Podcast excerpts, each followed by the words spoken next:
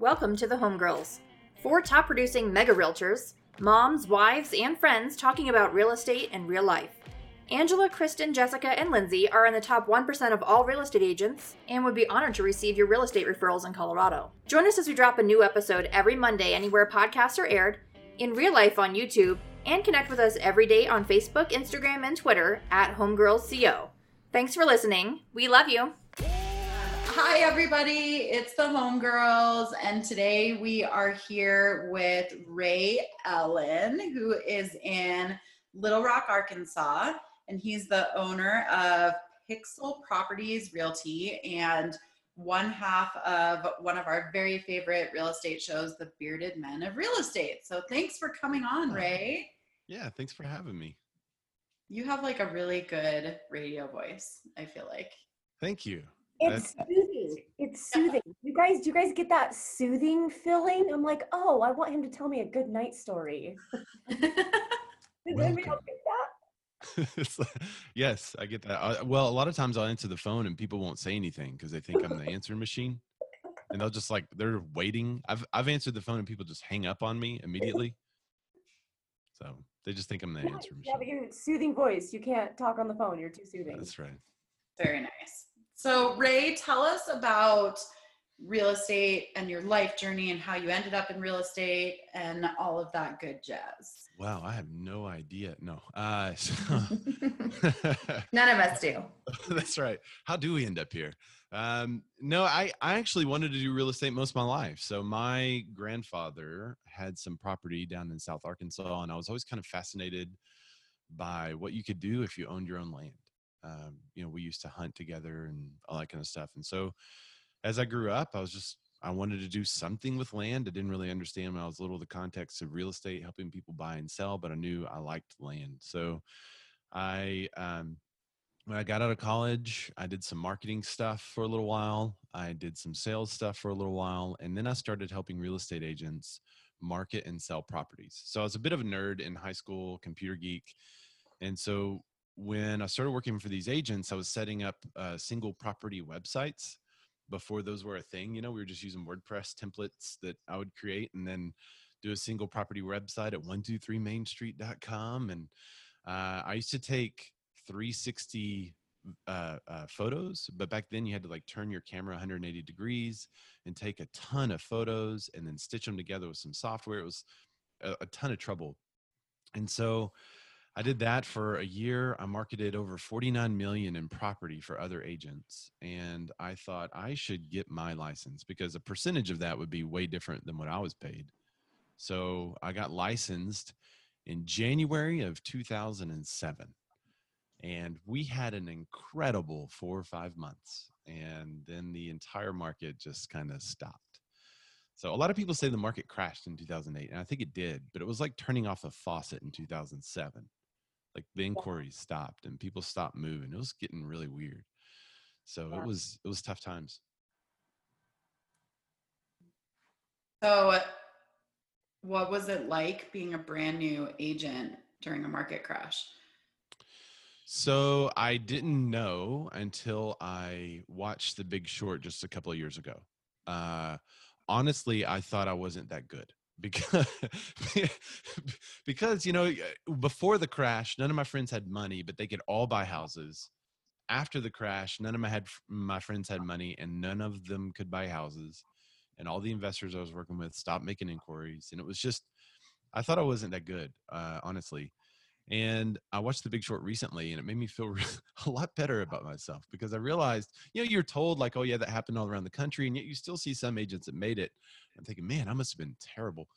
Um, but after watching the movie i felt much better about that failure. Uh, so i actually wound up going into business brokerage in 2009 just because we were doing okay. Like we were you know i could have puttered around another couple of years but i wanted the big bucks and also want to learn some different skills. So I went to business brokerage because I had a license. I could sell the commercial real estate attached, and I learned how to sell businesses. And I became partner in that firm, and I wound up owning a restaurant and part of a marketing company with a family gig. And um, we, I didn't go back to real estate until 2013. I reactivated my residential license, and it's been kind of no holds barred since. Business brokerage is interesting. So like selling Yeah. businesses. Yeah, yeah. Like so, if somebody owns like a, a Auntie Anne's pretzels or something like that, and it's sitting in the mall, you could buy that without selling the mall, or you could buy that without buying the mall, right? So you buy the business, but if they also own the mall, then you could buy the business and the mall. So- Yeah, that's super interesting. Yeah. I really want pretzels now. That's really it's messed up. They are legit the best pretzels on earth. I just had really, one really good. on Saturday. They're real, real good. Um, so what was the transition like coming back into regular residential real estate? And How'd you, Uh, it- say the last part again. how'd you know it was time to make that switch back? Um, so I was in business with family, and uh, I couldn't get a break. So going down to South Arkansas was always kind of my getaway, and I would go down there and hunt. And um, I'm a pretty introverted guy, so I just need that time to disconnect. And I would go down, and the family would say, "Hey, while you're down here, let's have a business meeting." And I couldn't really get out of business. And I couldn't find rest and so that's how we knew it was time to it was time to make a transition it was time to move something else so i came um, we moved to little rock uh, that's where my wife's from i'm from bryant which is just south of here and uh, i didn't really have any connections anymore most of my people moved away and i went into it 100% commission uh, we just moved here it was really funny um, my wife said are you sure this is what you want to do because it's 100% commission are we going to make it? Um, because she doesn't work. I was like, well, there are terrible agents in this town who suck and they make a lot of money for them and their family. Can we agree that I don't suck? And she said, yeah. I said, okay, we'll be fine. so uh, I really, you know, I put my head down whenever I reactivated the license. Um, you know, I think I showed up for my first day and I started focusing on branding. Like, what did, what should my logo be like? How big is my team going to be? And I quickly realized after the first like week or so that that was just a complete waste of time. I had no money and I had to go make money fast. So I really just kind of put my head to the grind. And my first transaction came from a guy that had gotten a call in a $50,000 property. He was like, Hey, do you want these people? Said, yes. So I took him, I sold him like a hundred thousand dollar house. And the guy was so nice. He, he said, uh, you don't, you you take these people, don't pay me a referral, just, you know, take care of them. Those people have sent me five transactions through the years, and uh, and I sold them a, a house that was double the value. So I actually offered to pay him a referral. I was like, "Hey man, they bought a hundred thousand dollar house. I'll sell you. You know, I'll, I'll pay you a referral on it." He was like, "Nope." I said no referral. So that's kind of how I got my start. That was about a month and a half into uh, reactivating my license, which was good because we were running out of money. Um, but then, like the next month, I had two closings, and the next month after that, I had two closings, and then I think I sold 24 or so in my first year. Uh, first year back, it was just a lot of, a lot of focus, a lot of intentionality, um, and working like a dog.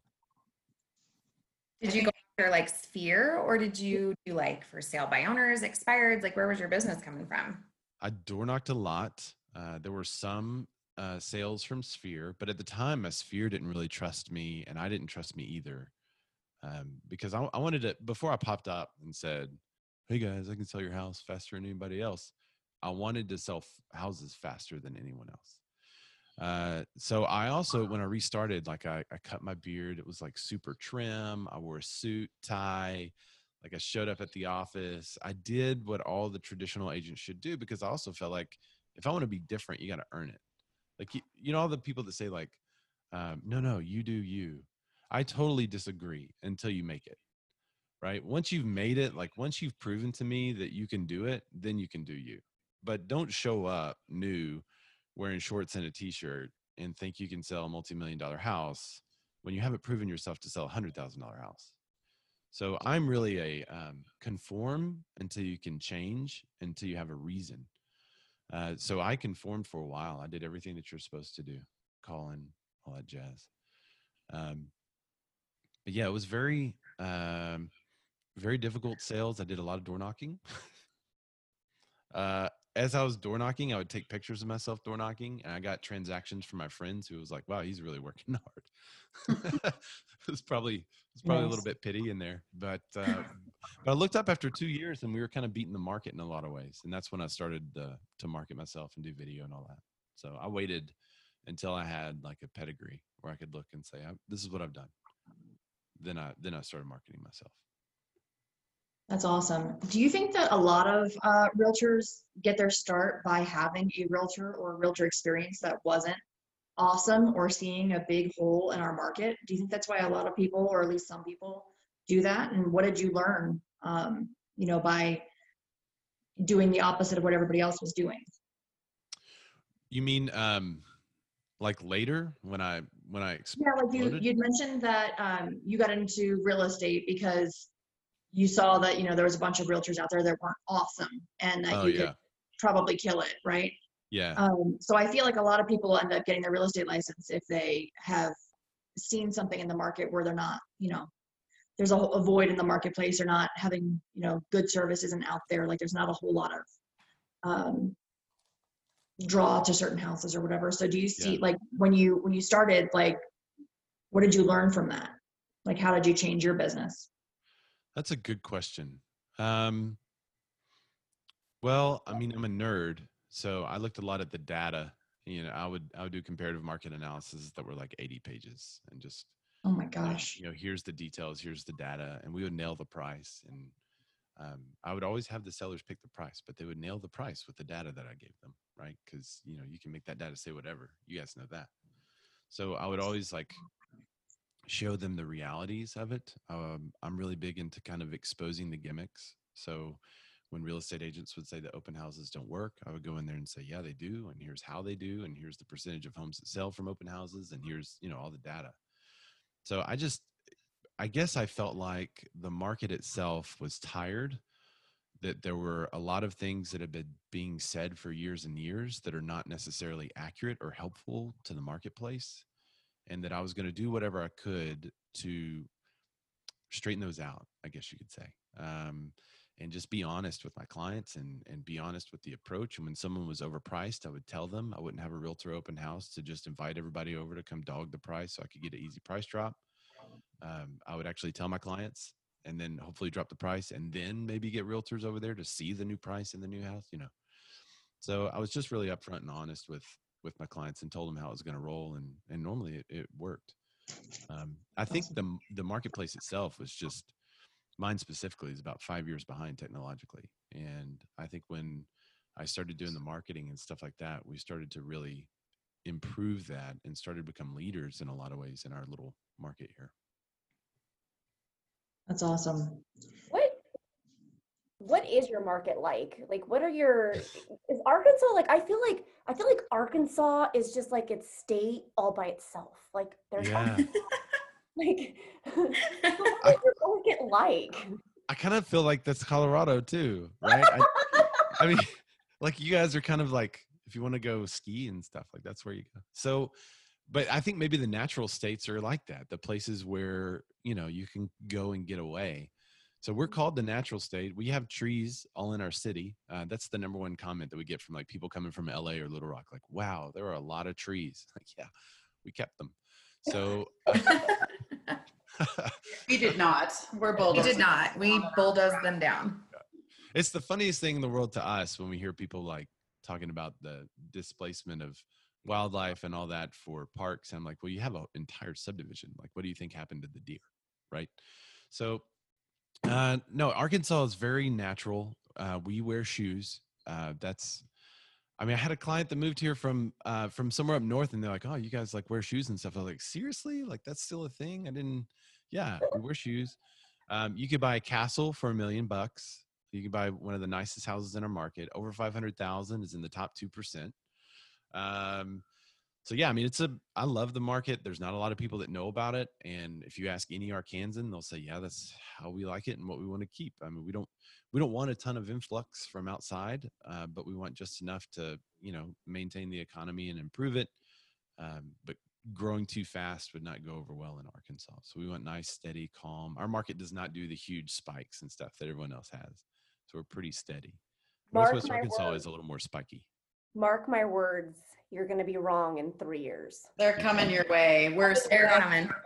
Like our natives or people that have been here for a really long time are so sick of the growth and like the changes and Mhm. politics and people Yep. here that we're already starting to send a lot of people there. So sorry. I sent three. I sent three to Arkansas in the last two months.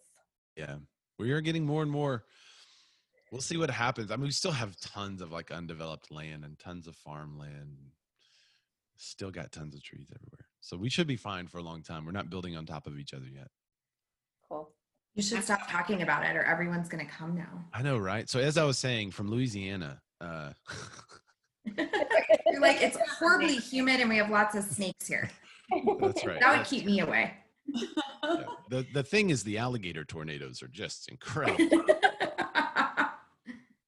So When when in Denver, weird. right when you uh, came back into residential real estate, did you start Pixel Properties right away, or were you with another brokerage? Talk to us about like the broker owner journey. Angela's a broker owner. oh, really? Mm-hmm. I'm sorry. So.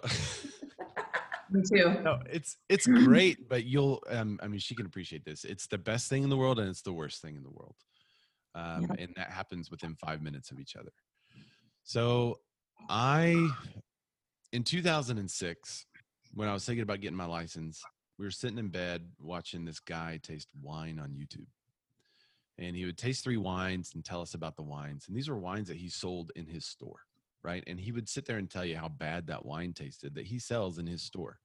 And then how good this other one tasted that was cheaper. And then how this one was overvalued and should be sold less than what it was, but wine spectators, you know, so we were watching him taste these wines and I looked at my wife, I was like, you know, somebody should do this for real estate. Somebody should do media on this scale in real estate. I have no idea what that looks like, but someone should do this. I should start a company that does this then I got into real estate and the world market crashed, right? That's going to take away your appetite for spending extra dollars on marketing pretty quick. Uh, as a matter of fact, a lot of the people that used to hire me to do the 360 tours or the virtual tours is what they used to be called. They just started uploading regular photos to the virtual tours and the number of clicks on the things went down like crazy. So that's why people change the name. Now, if you notice, they're called 360 tours. They don't want to call them virtual tours anymore, even though virtual reality is the new buzzword, because people won't click a virtual tour anymore. They'll click a 360 tour. Now, if we as an industry, this is like a shout out to those listening in the industry. If we as an industry bastardize that again and start uploading regular photos to those 360 tours, people are going to stop clicking on it. So don't do that. All right. So off my soapbox. Anyway, back in 2006, I had an idea for a brokerage that would do that. Well, I uh, when I reactivated my license, I was at Keller for a little while, um, and I, I've always gone to companies to figure out how they operate and what they do, just because in my head I was like, that's what I want to do eventually. Then I joined a small boutique bo- firm here uh, because I wanted to see the difference in a mom and pop, and I really liked them a lot. And I thought, you know, I could just partner myself with them and help take their brand worldwide. Like I could grow it, and they had a great name, they have a good look. Uh, people used to always ask me if I owned it anyway because I was putting out so much content under their brand. And when I first talked to them when I joined, I was like, "Hey, I'm interested in joining, but I want you to know that." Uh, they actually asked me. They said, "Where do you see yourself in three years?" And like, this is at the interview. I'm like, "Well, where do you see me in three years?"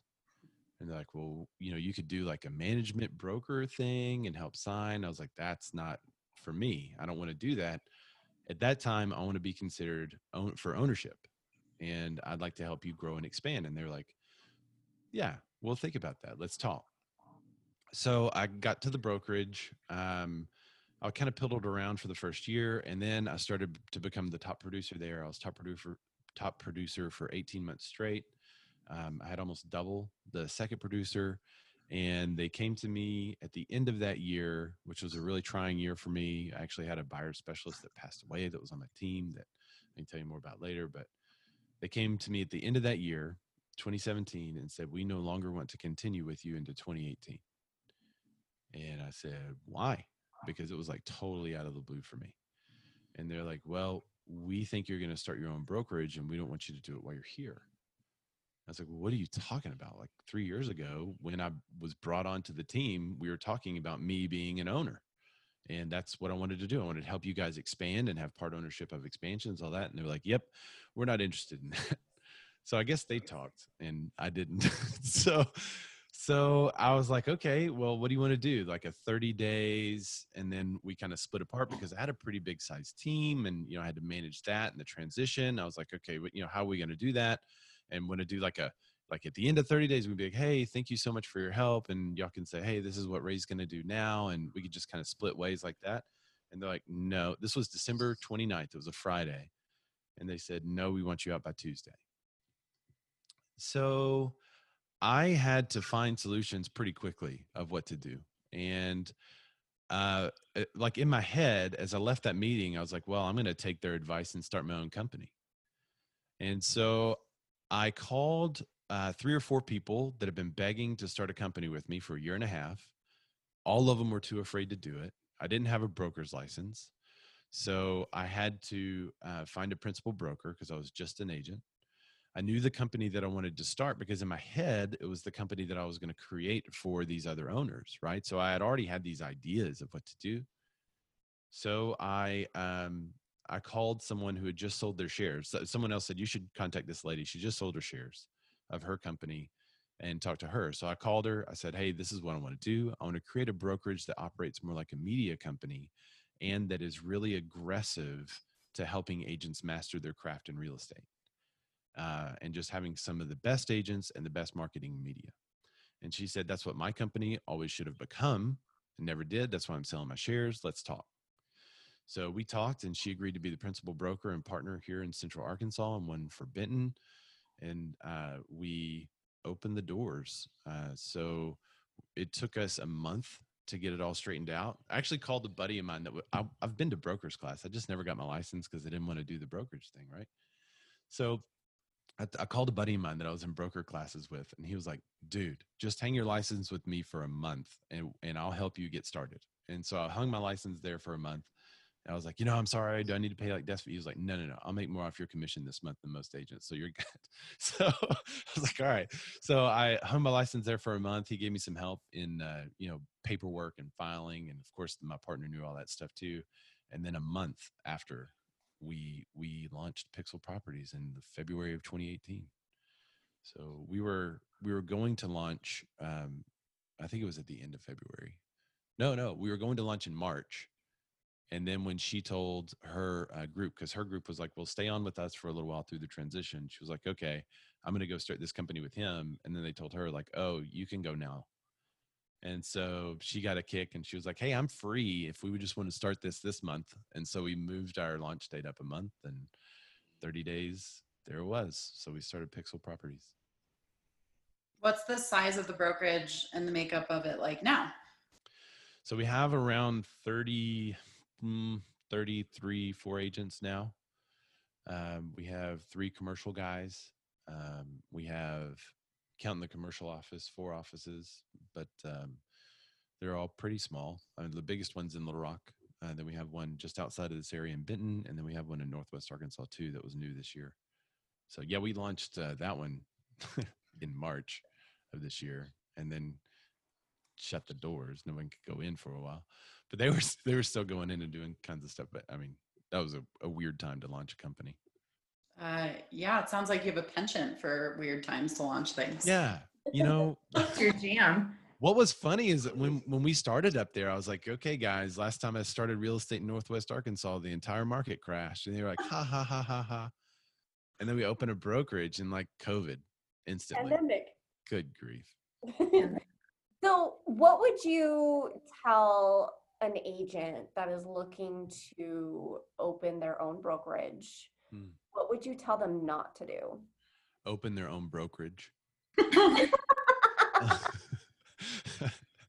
so okay so in my opinion it's only worth it if you're gonna if you're gonna launch yourself like a big team and if you're gonna operate yourself like a team but you're actually a brokerage that's when it's worth it if you want to launch and be a traditional real estate agency like Keller or Century 21 or whoever mom and pop boutique, which allows individual agents to come in and operate however they please, it's really not that worth it. Um, if you're going to launch and have something that's totally different, unique, and distinct in your marketplace and in the world, and you want to expand to change the industry, then you should launch, but know there's no money in it. And and there's not any money in it for years not like oh we're not going to make anything this month. No for years i'm putting the money every dime that we make is going back into the company one way or another to improve something to make it better for the agents so that we can keep the agents so that we can help them so that we can help our marketing so that we can help our creative team. There's no money in it yet but in the future i know there will be. Like i can see the money the income that's coming off of what we're doing Mm. what we're doing because the agents are satisfied and they're happy and they're working and you know what we were doing to help them is working and the resources that we're giving them is working. So it's working for the agents. But i think if if i was uh-huh. just going to be a regular agent i would uh-huh. find somewhere with a super low commission rate um, and i'd do do all my own stuff or i would get my broker's license launch myself do all my own stuff or i would join a brokerage that takes care of everything for me and I would just win the conversation with friends and family and have a nice nice life doing whatever I wanted to. If you start your own brokerage, you don't have a lot of time for fun. You don't have a lot of time for family. You don't have a lot of time for anything. So unless you're crazy and I mean that in a good way, like unless you're crazy about making a difference in the industry and really want to do something that's that's not the same then just join a brokerage somewhere and make a lot of money. Right. Like Right. Tim Smith is a great example. Dude is at Coldwell, right? He's making a ton of money. He hasn't started his own brokerage. Right.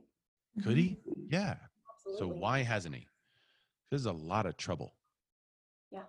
That's like the the only thing that I've never really had any desire to do. And like my we've talked about going independent a million and a half times, but I don't want the liability. Yeah. And then I don't know, like I really my brokerage does nothing for me, but it's like still like a little safety net of being able to call someone else if I get into trouble with something. And I don't Right. know, but it, it feels helpful.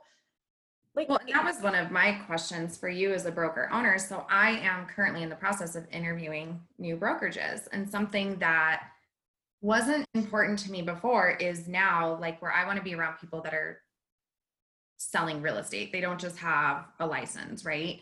And Right. do you have like production requirements or anything like that for your brokerage? So we didn't when we started. I mean, when when the whirlwind that was our launch didn't afford us the ability to be choosy at that time. Uh, now it's different. You know, now we do have. It's not really a production requirement. We have activity requirements. Uh, the new agents that join have a 100 days thing that we're putting them through that they need to do this. And we're even taking some of our older agents that haven't done much. Not older as an age, but they've been with us longer if they haven't done much, uh, they're going to be going through the same 100 days thing. And if they can't do it, it's they're just not a good fit for us. Um, you know, and with all the virtual culture is is tough these days to to create due to the virtual nature of our our work now. Um, you know, we are the offices that we got were never offices that would house a lot of agents. They were pass throughs that we wanted to come in, use the coffee, use the fax scanner, internet, and then get back out of there. Right? We don't. I don't want somebody sitting in the office all day when they could be with their family. Right? Don't twiddle your thumbs for an hour in the office when you could go hang out with your kids. So we've always kind of been that bent. Like I want people to live their life. I don't want to create a work, work culture in which everyone at work is always hanging out with each other. Like that's cool, but like hang out with your friends. That's and that's who are going to use you to sell stuff. Like you don't have to be forced friends with people at work. Just come to a work environment where everyone's excellent. And so we are really pushing excellence now more than we did when we started. Um, but since you said you're interviewing brokerages, you should call me. No, we don't have a location there yet. But but Hey, we are- might be open to opening one of your I know. There you go. Let's talk. So the, the biggest thing to look for, though, since you are interviewing, is value. Um, there should be a trade-off between what you're paying and what they give you. And uh, we're not the cheapest in town for someone to join, but that's not our point. We are a lot better deal than most of the other brokerages, right? We give a ton of resources for our agents, from transaction coordinators to listing managers to a creative team to videographers to whatever like we give all these resources to our client or to our agents they're my clients right so we give as many res- resources as possible because in my view I want to always give more value than I'm taking from them. And that's what I want them to do to the marketplace. You know, Jim Rohn was a business philosopher that I used to listen to for years and years. And he always said that if you want to increase what you make from the marketplace, you have to increase the value that you give to the marketplace. And if you increase your value to the marketplace, it will return. So if you're always giving more back to the marketplace than you're taking, the marketplace will always return that value to you. And that's kind of been what I want our agents to understand. You know, they could do as many videos as they want giving value to the marketplace, and we don't charge them a dime for it. They could sit here and wax poetic about roofing or, you know, design or whatever they want like what's their niche? Is it investing or is it homes with big families or what you know what what is it? They could talk about it on video we edit it for them and get it out for them for free. And we only charge them if they have to do a listing video. Because that's an ask. And i want them to feel the ask. I want them to know you're asking the marketplace to come buy something or to look at you. So you're saying buy me buy me buy me buy me. And if that's all they're doing they're going to limit their effectiveness in the marketplace. Everybody's going to see them and, and see the properties and stuff and think that's cool, but that's going to be like every one of their posts, and people aren't going to relate with them as much. But if they can create value in the marketplace, you're going to have people that say, "Oh man, I'm not ready to buy a house yet, but when I am, I'm calling you." And they'll keep your number, they'll keep your information, they'll come back and find you later, they'll follow you on Instagram. So if we tell that to our agents, then that's what I want us to do as a brokerage too. And brokers are notorious about telling their agents not to discount their commission, but to add the value, right? Don't discount your commission, add value because that affects the broker's pocketbook, right? But then when you go to them and negotiate a better deal, they discount themselves instead of adding value. So they're doing exactly what you're telling what they're telling you not to do. They're doing it in the marketplace of agents. So I think there's a lot of room to build better brokerages in our industry that aren't discount brokerages from the top. Not that the agents are discounting, but that the brokerage themselves is discounting because they can't figure out the value proposition for the agent. Why should the agent stay? And in most cases, the agent shouldn't stay. They should get their brokerage and go launch their own little team shop. So, in today's world, with technology changing as fast as it is, and all the disruption that we have, and all this stuff going on, what do you think the most important things are that a brokerage should offer their agents? Well, the, or what should an agent look for when they go to a brokerage now in today's world? In my opinion, it's bass backwards from what is happening. Everyone is so focused on horizontal integration and they're so focused on providing agents with an assistant or some kind of weird back end app that the agents never really want to use mm-hmm. that they're missing the point uh, or they're so focused on buying leads for the agents that they're missing the entire point of what a brokerage was set up to be in the first place and the whole reason why there is a broker agency relationship or agent relationship is so that the broker can tutor that agent to help them become a better agent to master the craft of real estate and most of the time okay let's say let's say you're an excellent marketer right? I would argue that our company is one of the best in the united states for marketing agents and marketing properties. So let's say i have a bad agent but we're incredible marketers and we put that bad agent in front of as many people as possible. What's going to happen? Well, we are great marketers of a bad product and people are going to buy the product and then talk bad about the product so we're essentially digging our own grave faster. So it's not marketing, right? Let's say you have an incredible back end that allows agents to contact 300 people a day, but your agent sucks. You're digging your grave faster. Um, let's say you do horizontal integration and you create a mortgage company and a title company and all these people that you should be partnering with in the industry, but instead you're just building up something and not making any difference in those industries. You're just wanting to keep more money. And because you're doing that, it provides your agents with more leads and gives them these services at a discount. Well, now you're digging your hole faster because you're not the expert in those other industries.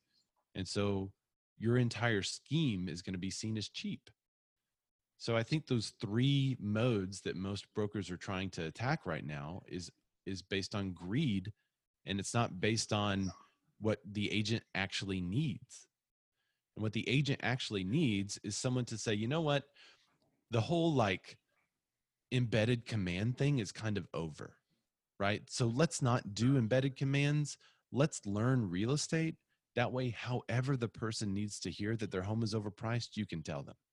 You don't have to say, well, you know, like when you were shopping the other day and you bought something cheaper and not something expensive, isn't this time like this time? I mean, that just, I mean, I get cringy just thinking about it. Like I have like cringe chills right now. It's, that's not how it's done. How it's done is like we've taken, we don't call them scripts, we call them beliefs. Because if an agent looks at a script and they know how to say the words on the sheet, if the person says something different than what they're supposed to say, the agent has no idea what to do. But if the agent can understand and believe why this is the best way to operate, whatever your script says, like this is the best way to do it, and they know that reason, then whatever the the client says, they should be able to figure out a way to communicate that that's in a way that's effective to that client, and not just trying to stick a hire me embedded command at the end of the sentence. You're like you're like reading my mind like that. I have been I have been saying that since day one. Yeah. Thank If you. you know your market and you have confidence in yourself and you know that person's property and you know what's going on around it, you will be able to get that listing because you could say the statistics of it and show them that their house is overpriced. It's not hard. Yep. I mean, you could call it a data driven approach, right? You could call it a, a confidence level approach, but in reality, it's what we believe as agents. Mhm. And and when you believe it and you know that's true, then you just don't waver on those beliefs. Like there's a lot of beliefs I have that I don't waver on, and there's a lot of beliefs I have with clients that I do not waver on. If they if they subvert my system for helping them, I can't help them, and I tell them that I'm not the right agent for you. There's right. plenty of people out there that I'm the right agent for, and you are not one of them. It's And like all these fine. Agents, it's like all these agents were trained or brainwashed, if you will, to just get the listing. Like if you say Yeah. these three words in this type of way, you're going to get that listing. Right. And that's not what you do. You need to do your homework as an agent and know your industry and know your career. And not only that, better agent. when those agents go in there and they say exactly what they're supposed to say and they don't get the listing, 87% of them quit after the first two years. Or I've heard this before that I'm not going to say names, but those agents have been taught scripts. And when a seller is interviewing multiple agents, those sellers are hearing the same exact script. It's so What does that make us look like as agents? What does that make us look like? That makes Yep. us look like car salesmen. That makes us look like we just want the money. And Well, I think can't stand that. If every if if a lot of the agents are saying the exact same thing when they show up maybe slightly different but pretty much the exact same thing then most consumers are going to say well i mean a computer could do this Mhm. and then you have computers doing it Mhm. right Exactly. so when an agent loses the expertise of actually being an agent it opens the market for things like buyers and things that don't benefit the consumer but is a convenience because they don't have to deal with agents so so it if we continue on the path uh, well if the industry continues on the path they're they're killing themselves.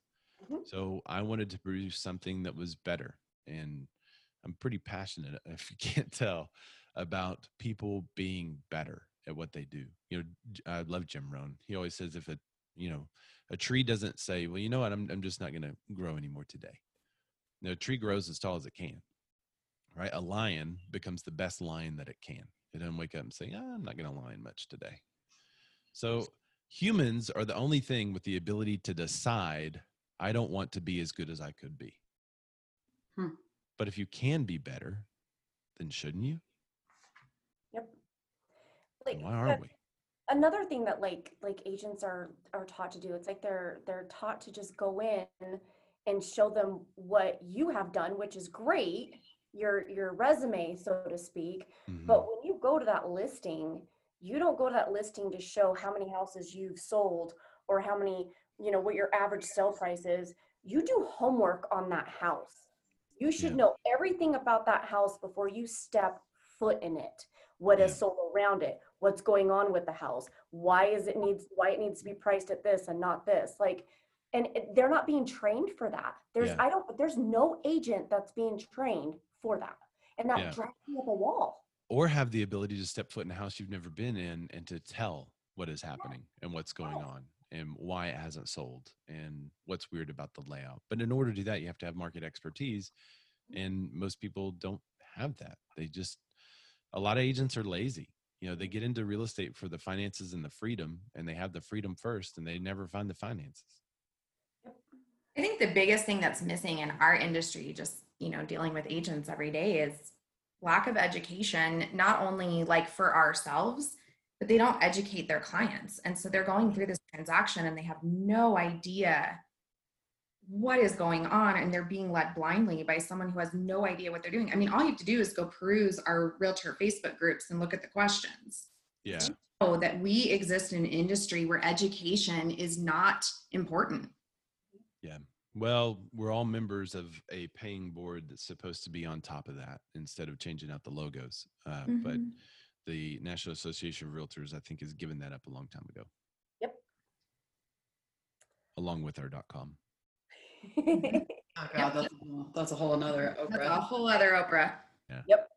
All right, so shifting gears a little bit, tell us about BMORE. So for people that are listening that don't know what that is, it's the Bearded Men of Real Estate show. For people that are listening that have never seen Ray's happy face, Ray is very bearded, and so mm-hmm. is his show partner Dan Ludwig, who we've had on our show before. So tell us about like the inception of that. So Dan says you guys have met in person what one time, Yeah, once or twice, I think. Was it one time? It may have only been one time.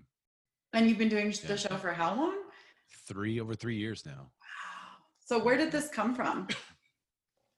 So we used to get a lot of questions about having beards. Uh, so that's the first part that it, I mean, people would they would ask us all kinds of questions about the beard, but they would also ask like, "How are you a real estate agent and you have a beard?"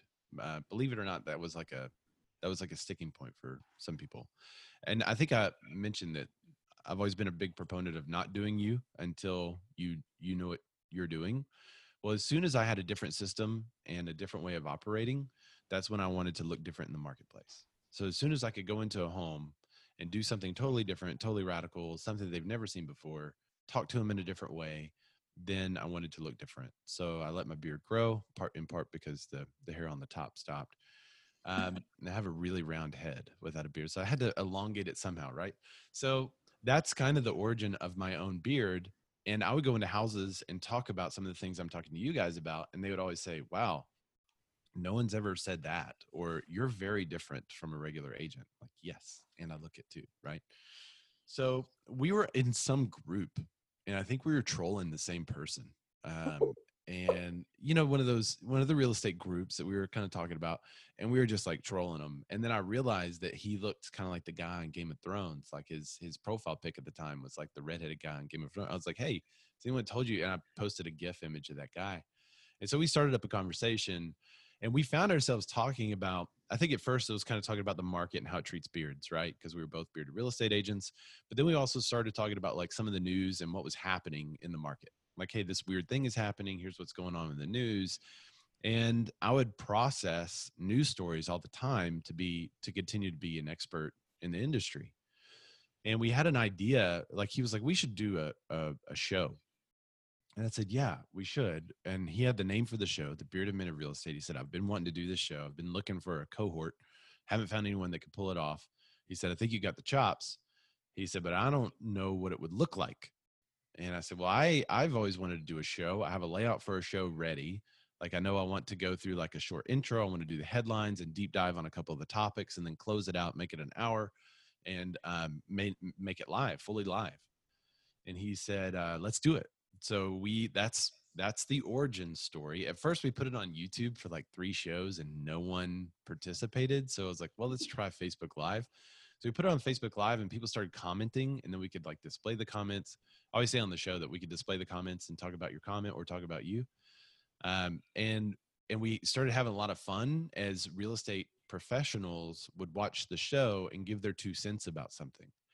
And we go into some of the like like we'll talk about mortgage applications on the rise 40%. Okay. But we also talk about moves that Zillow made that maybe is a little bit anti-agent or moves that Compass and Realogy, Realogy, whatever, we we always talk about you know different moves that the industry players are making. We talk about um, uh, news stories that involve agents that maybe learned a hard lesson. Right, we've had some of those. Uh, so uh, recently, you know, I'm wearing the shirt, the the listen, learn, love shirt that we had, um, part of the Black Lives Matter. Like we got a black on black shirt, uh, just to support, yeah, you know, show our support, I guess you could say, for, and that's always been our tagline: listen, learn, and love. And that's what we want. We want people to listen to the show. It's really a show help to help the expertise in the industry flourish because nobody's going to sit and watch the news every week. But if they can watch one hour of us, they they know what's going on in the marketplace. They know what inventory is doing nationwide. They know what new home startups are doing. They they have all this knowledge and information so that when they're sitting in front of their client, their client asks them a question, they have the knowledge, and we've discussed it. So it's not like just reading the article. We've discussed what that means. Um, and so the whole point is to improve our industry because a, a rising tide lifts all boats. A bromance was formed. That's right. How, like, first of all, I can't quite comprehend live. Like, that freaks me out. And then, second of all, you have a partner who's pretty wild. So, do you have to like tell him to behave, or how does that work? No, I mean, after three years, it's not. I mean, and I think his um, randomness and my steadiness work together, right? Yeah. I think you know, could I pull off the show without him? Maybe. Could he pull off the show without me? Maybe. But it'd be a very different look, right? So I think having both of those types of people in there also attracts a wider audience. Because if we were both the same, like straight laced, corny news guys, then I, I, I don't think we would have near the participation that we have. I think we may get views, but we wouldn't have the participation. Has anything ever come out live that you're like, holy, holy shit? Like, no. I don't think so. I mean, bright red. Like I would turn bright red and be like, I gotta go. I gotta get off the camera. No, nothing ever. No, it's been no. I mean, we've had weird things happen. Like I had a light follow me one time. We've had people come into his uh, office while we were recording one time. Um, so we've had some stuff like that happen. That's just awkward. It, the biggest worry is the internet. You know, we've had the internet die on us a couple of times. Uh, but other than no, I mean it's tame actually. I don't even know if we cuss on it anymore. I think we used to, but then we quit so that we wouldn't get the explicit tag on YouTube. On YouTube, nice. I don't know if we could do our show live. I feel like we could. Could we? I you could. could I, I, would do it. I'll have to consider that. We will have to do like a trial run. Like we'll have you and Dan on, and we'll do like a random like. Oh, totally. Yeah. We that would be kind of fun. We could totally do that. Yeah, it would be like a a, a homegirls and more happy hour. Yes, yeah. Like they do with uh, Grey's Anatomy and whatever the stupid firefighter show is. A crossover event at 9 p.m. on Friday night. Don't miss Oh my it. god, it would actually Friday be super fun. I think it would be cool. Let's the do it. crossover event you've been waiting for. You're probably gonna watch out for us because we definitely will get the explicit content warning, and I have no idea what you will say. So that's fine. You just can't put it on our channel. That's fine. You guys are used to it. Or you have to. I, so, you can also just upload segments and bleep it out. It's fine. Oh, ours like every time I go to upload to YouTube or our podcast indicator, it's like explicit, explicit, explicit. I want to cuss a lot so I can have the beeping. Beep, beep. well, now YouTube's looking at the beeps, so you got to put like a different sound on it. Like a cow. Put, like, like a, a, lion, like roaring. Yeah. There's one group they put the word subscribe really fast, sped up. Oh. So every oh. time somebody like that's hilarious, cusses, they say subscribe. That's amazing. I love that. That would be cool. Um, I am gonna be the rude one today. I have to go to a closing, so I. So rude. Bye. No, I'm sorry. All right, I'll see you guys. Bye. Right, bye. Thank you, Ray, for coming on our show. Yeah, thanks for having me. That was really fun. Anything else you want to talk about before we go? No, you can ask whatever. I have a beard question. Okay. um, not for myself. Um, Thanks for clarifying. Been touch and go lately, but who knows? Depends. Depends um, on like if the salons are back open from COVID. That's right. We'll just, we'll leave it there. So when you're wearing a mask, do you wear the mask like and like put the beard in the mask thing? Like I've seen this and I think it looks ridiculous. but I'm Uh-huh. wondering if do that. It looks it, well. It also looks stupid wearing a mask and having a beard come out from under it. Yep. Right. So I mean, when it's required, I wear it, but it doesn't do anything if you have a beard. Like there's you know what it looks like to me? It looks like those. Um, it's gonna sound really bad. I'm glad we're Lyndsie will cut this out. It looked like those like um mm-hmm. I know those where like you're going. man bikinis Yep, that Yes. just hold the ball. Yes. you got all the hair coming out. That's what it looks like to me. So I can't I can't make eye contact with anyone wearing those. Yeah. And it doesn't do anything for the health and safety of anyone else, but it makes people feel better. And that's really what we're about, isn't it? it really is. You're just gonna have like a really COVIDy beard. Like it's all gonna get stuck right up in there. I feel like. That's right. I feel like you guys should have masks that have beards on them that you can give away as swag. They make them.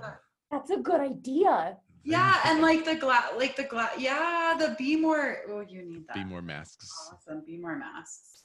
We would wear them. I never got a BMORE shirt. I should probably get a shirt. Really? Yeah, you got to get a shirt. Oh, do you want us to ask you harder questions? I, I mean, I'm up for whatever. You haven't asked any hard. Well, the hardest question you asked was about the. I got real passionate about the brokerage. I can ask a really hard question, and What's then a I hard question? I'll tell you if out I if, answer you, if you don't like it. Okay.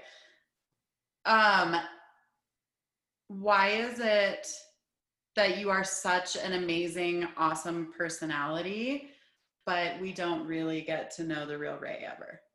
Oh yeah, that's good. So you do get to You're know very. me. I feel like Ray's very curated, and I want to know more real Ray. Yeah. So if it wasn't for my job, I wouldn't be online. Hmm. Uh, being a realtor, I've said, okay, I'll be online. I'll do what I need to to get the exposure for me, my clients, my agents, my company. I'll be out in front. I'll do it. I'll take the bullet, right? And I enjoy some of it, but I'm I really don't enjoy posting. I really don't enjoy going live. I really don't enjoy doing videos and seeing myself on video. But my why is bigger than my self-deprecation. Guess. my my why is bigger than me being grossed out by seeing me on film or me being grossed out when I hear my own voice. You know, everyone has that, right? Eh, you guys like my voice. A lot of people don't like my voice. I don't like my voice. So everyone has that same hang up but the why for me is much bigger. You know, helping to change the industry for me is worth it. It's worth it for me to post. But I don't post anything about family because they didn't take the bullet. They didn't say put me online. Um, my kids don't know the cost of being online. Um, we don't fully know the cost of putting our kids online. Um, so until they until we have a better understanding or they have a better understanding, then they're not going um, and i'm a i'm a pretty personal private person anyway so i think people get to know me in the context that i want them to know me but that's not much different than my friends in real life too. My my friends in real life as a i'm a any- do y'all do the enneagram thing? Have y'all done that? Mm-hmm. Yeah. so i'm a five which means i have a very close tight knit group and anyone outside of that group is a fun acquaintance. Hmm. And that's just how I live. So for me to be active on social and like pouring out my heart about something that's happened or you know this bad news happened or you're just never going to see that from me. And it's not that what you see is not real. I think what you see is very real because each post, each little bit takes so much effort for me to put out about myself that that's for me is very real. However, it's not it doesn't have to be about my family or it doesn't have to be about my heart to be real. I think mm-hmm. it could be something that I'm passionate about and still be real. You know, I'm passionate about fitness because I was a fatso, right? Mm-hmm. So I'm super passionate about. I just got my CrossFit L1, right? So I'm a I'm a certified CrossFit coach, right? Good for you. Why the heck did I do that? I, I'm not gonna coach. well, I might if I get like a free gym membership or something. You know, if someone out there is listening. But So why did I do it? And it's because it's something I'm passionate about is health and pursuing the best health possible because I was 315 pounds for a long time and just really dissatisfied with who I was and how I looked. And now I'm not. So I think I think you can be known and have people know you in a way without putting everything out there. I don't think you need it. What's your sign? Uh, I think I'm a Taurus or something. I knew it. When's your Really? birthday? April 28th. Yeah, Taurus. Yep. I'm May April 28th for everyone out there that wants to send a gift. What shall we send you though? Because we don't know anything about you, Ray. Anything having to do with CrossFit, I'm good.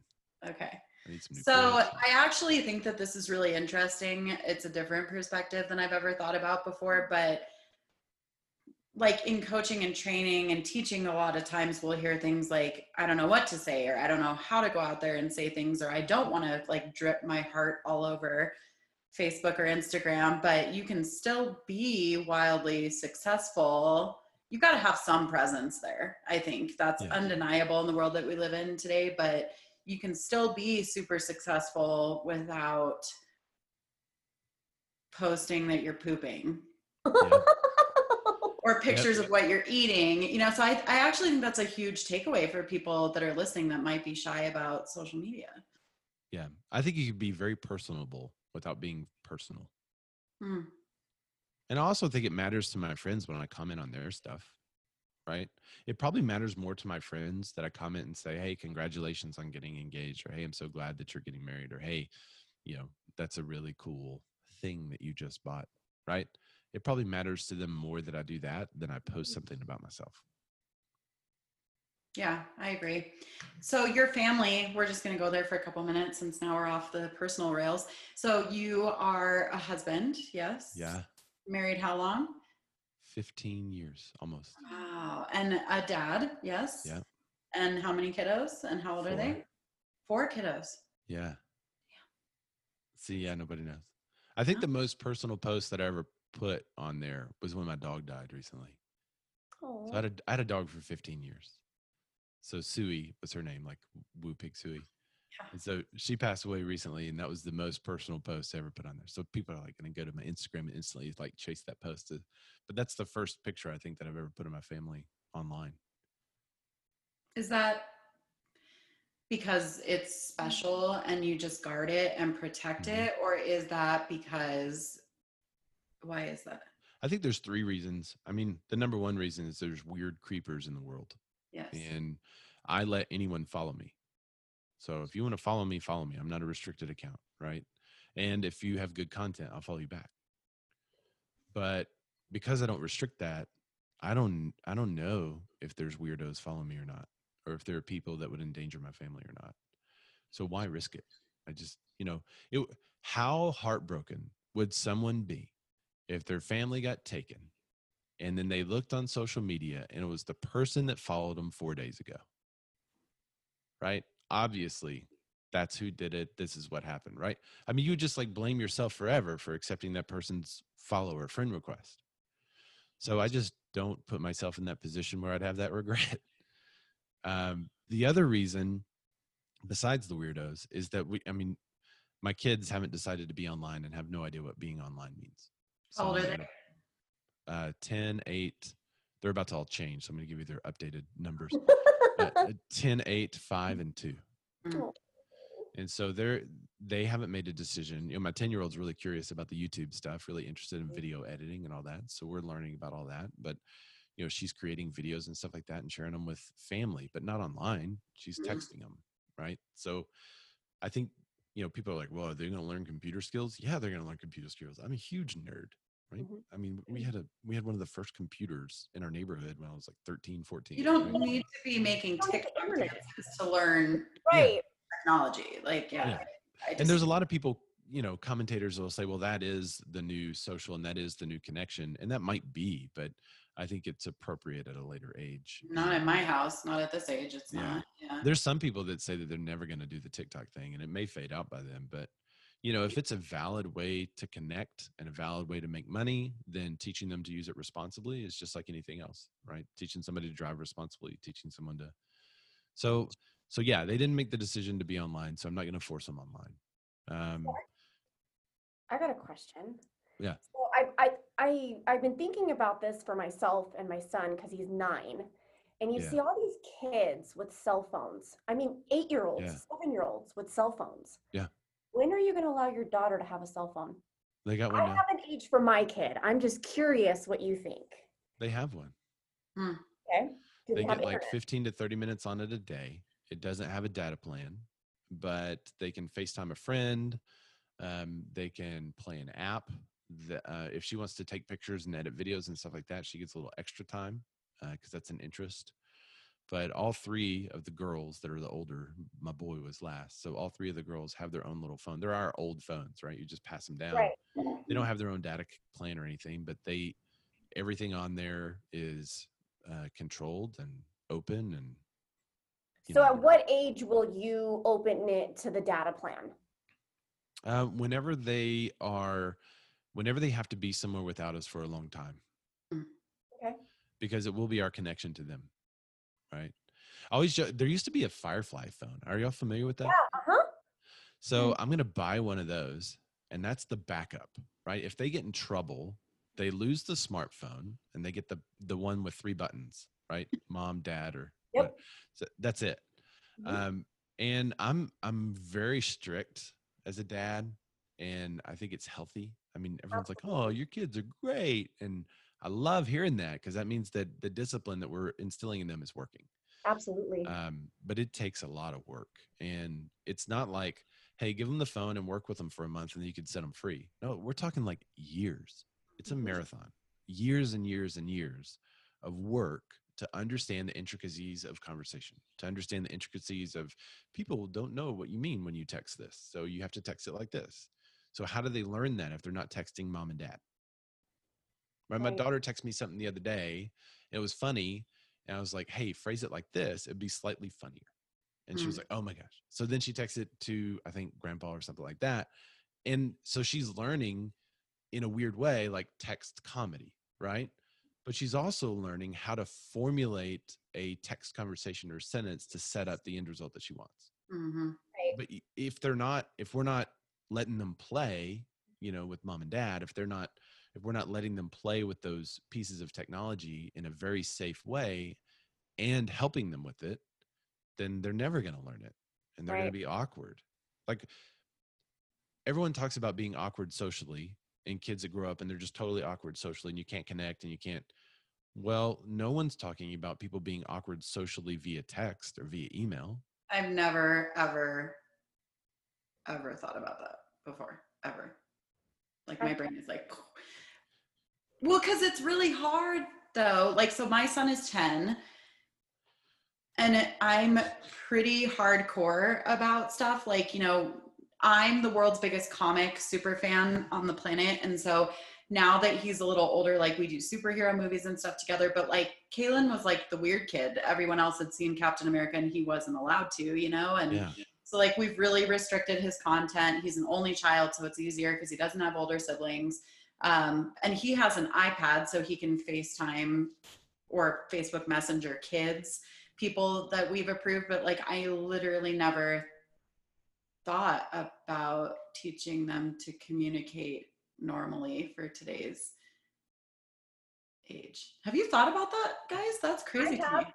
I So I might be a hard ass, but Kate has an iPad. Kate, Kate has an iPad and he's got Messenger on there, kids Messenger, so he can message grandma, he can message his friends, he can FaceTime with them, he texts them, he does it with us too. So there's that aspect to it. I'm I'm scared to get my kid a phone, and it's not because I don't trust him. I just I, in my a personal opinion, feel that nine years old is too young for a cell phone.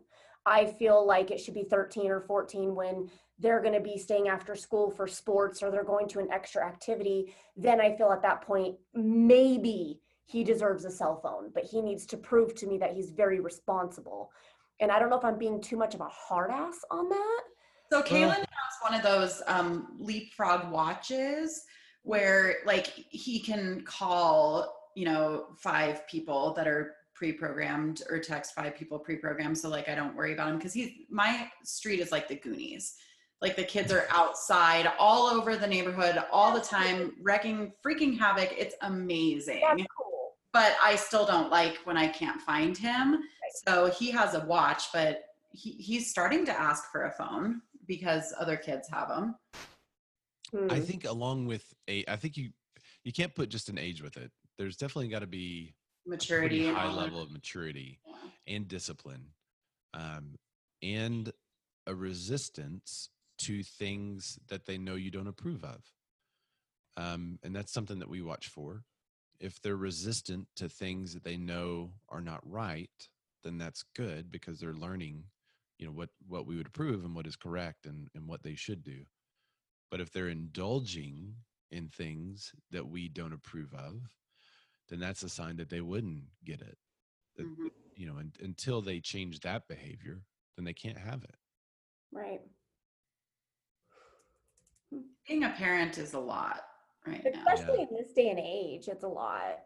Well, just Yeah. think about like last week, Kristen, like the conversation that we were having as fully grown, actualized adults. Like, like we went from talking about Instagram to OnlyFans in like a split second, right? Like Yep. social is like a freaking rabbit hole right now that's evolving so fast. And I'm super, super techie and can't even keep my head on Yep. it, right? Like, but it's like we went Facebook, Insta, and then TikTok, which can be borderline, and then now we're literally talking about like OnlyFans, like real slippery slope, real fast. Yeah. Yep. It's scary. It's just it's it's it's. And Yeah, I I'll don't send know you if guys my I- link. I don't know if I'm. I'm not a conservative. It's all this. That's right. I'm not a Loving conservative. stroking beard. I'm I'm not a conservative person, but when it comes to my kid and when it comes to my family, I will have to say I'm I'm pretty damn conservative conservative when it gets to that. Like I don't I I I- don't care how a girl is dancing. If she's dancing and she's having fun, you rock on, you do you, boo boo. But I don't know if I want my kid necessarily like scrolling through Instagram and scrolling through Facebook and then like all of a sudden seeing that. I want my kid to be able to be able to be like, oh, that chick is dancing like that. That's her choice. I don't want him to look at her in a derogatory way because she's dancing that way, if that makes any sense. And as a parent, I don't know how to parent that. Does that make any sense? Yeah, no, it does because I don't know how to parent that either. Because Like- okay, so Kaylin and uh, sorry, Ray, we just I totally know. That's hilarious. but so like Kaylin at 10 years old, right? So he's in that space where we need to have the talk. And we haven't had the talk because I'm like, where the fuck does the talk go? Like it's Right. it's it's like birds and bees. This is for someone special. Me too. Don't fuck with women. Don't be a douchebag. Like it's like now the talk that you have to have with them is like so big that every time I think about it, I keep getting overwhelmed. Don't look at porn. Don't do this bad thing. Like it's now, it's not just like, like our, our parents, past generations had it so easy. Like they were like, um, when a man and a woman love each other and they choose to have consensual sex with you. And now we're like, ooh, it's, uh, it's. It's totally different now. Yeah. That's hilarious. So I think I think you can look at those conversations in the same way that we were talking about like kids learning to text.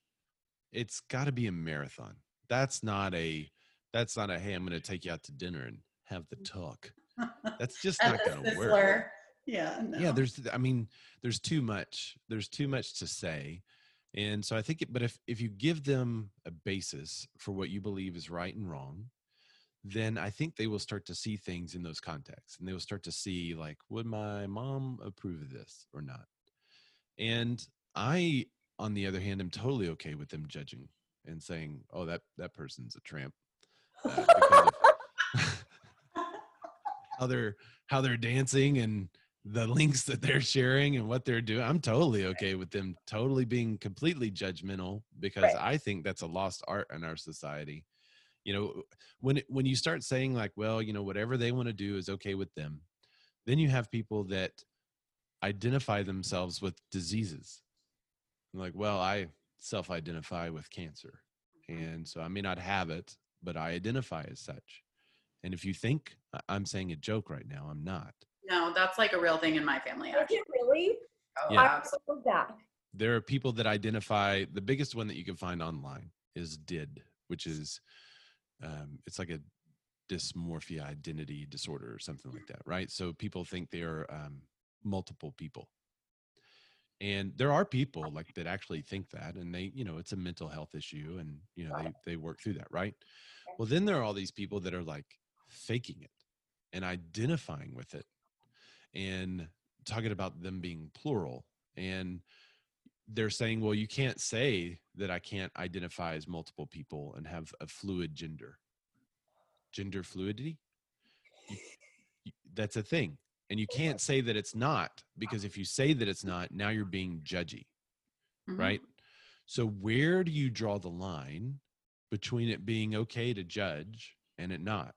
If you say no judgment, then there's no judgment across the board.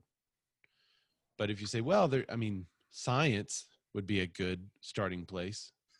Well, then you got people that are like, well, no, you can't do science. So I, you know, we're teaching our kids that it's healthy to judge and discern and to know, well, I'm not, I'm definitely not going to hang out with that person. I'm not going to become friends with that person because they're doing things that would end in destruction.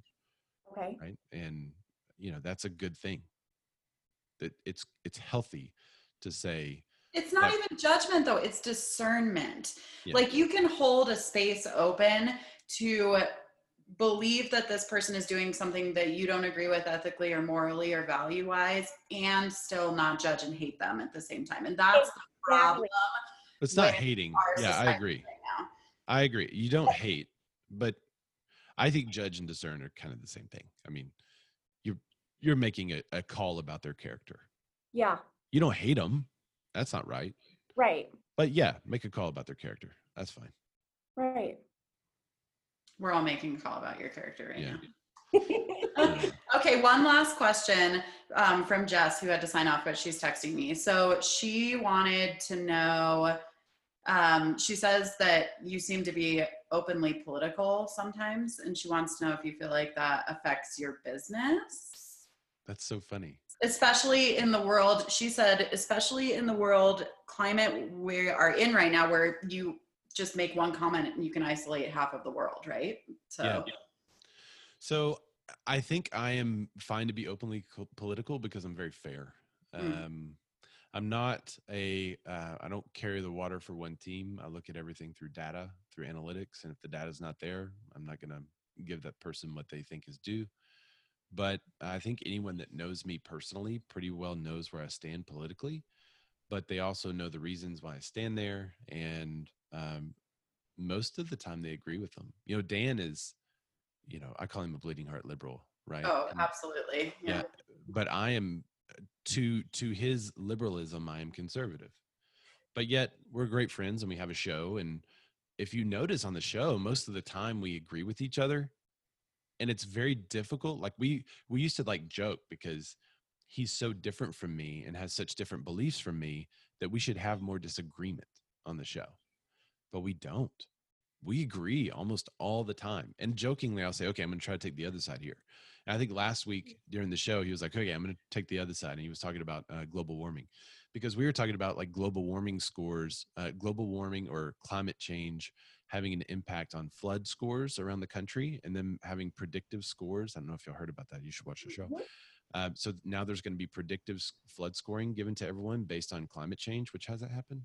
So um, Dan is like, well, you know, if it if it did happen, should there be a score like this right so in the end we agree that th- this thing is like not it's not fleshed out enough in order to affect people's home value right so we agree on principle he may believe in global warming and i may not or man caused right he may believe that man is doing it i may believe that man is not but we both agree that people should take care of the earth we both agree that people should be more responsible for the responsives for the stewardship of stuff they're given. So there's a ton that we agree on all the time. And there's probably a couple of minor things that we disagree on. But this is like Kristen said it the other day. I don't believe that the world is quite as divided. as Mhm. everyone would choose us to believe because we've always had differences in opinions. We've always had different Yeah. politics. We've always had different values. But I, I just don't like when you talk human to human Yeah. and not like policy to policy. I don't think it's that divided. I think most people probably are like you and Dan. You disagree on some things, you love each other, and that's it, right? It's and like, and when you when you bring it to the brass tacks, like, or speaking of taxes, like, what's the end result of taxing the rich? It's giving it to the poor. Yep. What's the end result of not taxing the rich? It's getting more money to the poor. Mhm. So both of us believe that the poor people should have more money. The question is, what's the best way to get it there? And I think when you when you both look at each other and say, "Hey, we agree that poor people should have more money," we can agree on that principle, right? We should figure out a way to get rid of as much poverty as in the United States. So now let's discuss ways to get there. And I think that's the that's the lost standing on that common ground of like let's let's get more money in the hands of people that don't have it. That's common ground and we can all stand on that. But the question is how do you get it there? And I don't have to hate you in order to say it's a different direction. Exactly. So it's like it's like it's like both sides have one end goal, but Yeah. both sides have different avenues of getting Right. to that one end goal and it's been lost. All those avenues have been lost for years. It's like my husband and I, like Lyndsie asked me this the other day, like my husband and I are complete opposites. He's conservative Mm-hmm. and I ain't. And it's like we've been together 18 years and it just works. We do not agree on a lot of things. Yeah. A lot of things we do not agree on, but we love each other and we figure it out and we end up getting to that end goal together. Yeah. Yeah. I, I, I mean, I think that's part of the reason why debate has been lost is because instead of debate, we attack the other person as if like, Yes. hey, he hates poor people. And that's Yes. not that's not the case. And so if we get back down to the brass tacks of like, yes, they don't hate poor people, they both want poor people to have money, then how could you as a voter differentiate which one to vote for? Exactly. Now you have to be educated on the policies.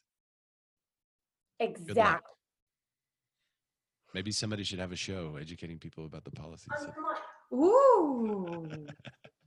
that would be my kind of show. I was a political science major and I wanted to be a politician. yeah, there you go. But like Dan and I, example, could not disagree more on politics if we tried. But we can still be wonderful friends. So I don't understand why everybody has to be so hateful. It's really Yeah. weird. And I think that's why I can get away with being a little bit political is because there's no hate in it, and rarely do I say it's one party or the other. I, ma- I usually talk about the position. Yeah. I say, hey, this I, I think this is right. I think this position is correct. I think this debate is going to win. That's how it will work. But I'm not saying the Republicans or the Democrats are right or wrong. I don't think anyone's really saying that anymore. Right. All right. Well, we totally went down the world's biggest tangent, but that was really fun. And I feel like we definitely got to know you a little bit. So thank you so much for that. Okay, good. Well, thanks for having me on. All right, thank you guys. Bye. Bye. We hope you loved our show today. If you enjoyed it, do the homegirls a favor and leave us a review on iTunes or wherever you listen. Share this episode with all of your homegirls and friends, and find us on Facebook, Instagram, and Twitter at homegirlsco.